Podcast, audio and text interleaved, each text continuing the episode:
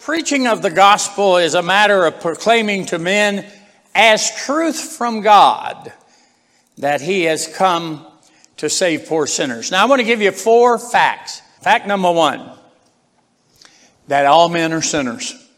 This is not difficult stuff, folks, unless you make it difficult. I'll tell you where it gets difficult that you have to keep the commandments to be saved. Well, there's 5,000 in the Old Testament. I hope you have memorized them all. If that's your position that you're going to keep the commandments, say, well, you know, the 12 commandments, the 10 commandments. You don't even know them. Everybody in here is a sinner, and you are helpless to save yourself. You cannot do it. Preaching the gospel is telling men and women that Jesus Christ, God's Son, is a perfect Savior for sinners. He is a perfect Savior for sinners, even the worst of sinners. I wonder if we have the worst of sinners in here today. Well, several hands went up.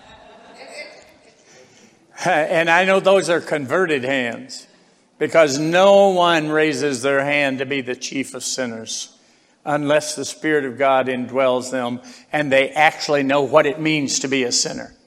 Some of you have run the gamut in trespasses and sins, and you're sitting in here and you have no thought of you being a horrible person. I mean, you have done just about everything there is to do. But you're glad you found a place that would at least feed and clothe and shelter you. You're happy about that. But you don't like this church thing. You don't like being here. I, I, I guarantee you this. If that's your position today, you're not going to get much out of this. But if you're here and you're thinking to yourself, could God actually love me? Could God actually die in my room and God pay my debt at Calvary? And is God right now holding back those forces that would take my life and keep me from coming to Christ, is, is God doing that? And, and kind of there's a, a, a wonder thing going on in the inside of you as I'm preaching. And you're going, and can it be that I should gain an interest in the Savior's love? Died He for me? Oh, I tell you, if you're talking that way, you're His. Amen. Amen. Preaching the gospel is telling men that God the Father and Christ the Son have promised that all who know themselves to be sinners and put their faith in Jesus Christ as Lord and Savior shall be received into favor and none can cast them out. That is good to know. See, some of you are still in a position because what you've heard all your life that you have to be good enough to go to heaven, that after you're converted, you have to hold out, you have to overcome, you can never relapse, you can never mess up. I can tell you right now, that's a fairy tale. That's a, that's a, that, that is insanity. And everybody in here knows who's been converted. You didn't last over 10 minutes. It wasn't long after you were converted that you were saying, Was I really converted? Don't come and be trusting your Catholic baptism or your denominationalism or your priest or the hierarchy of some church. Don't, don't come and trust Christ plus being a Baptist, a Catholic, a Methodist. You come to Christ alone.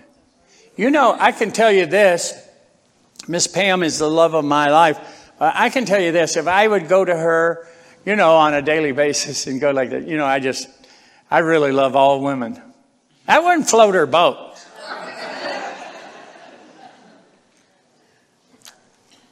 Here's what I say to Christ You are my Savior. You are my Lord. You are my redemption. You are my everything. I have all my cookies in one basket. I'm trusting you and trusting you alone. You think about this. You're a sinner and cannot save yourself. And here's what Christ says Come unto me. Come unto me, all you that labor and are heavy laden.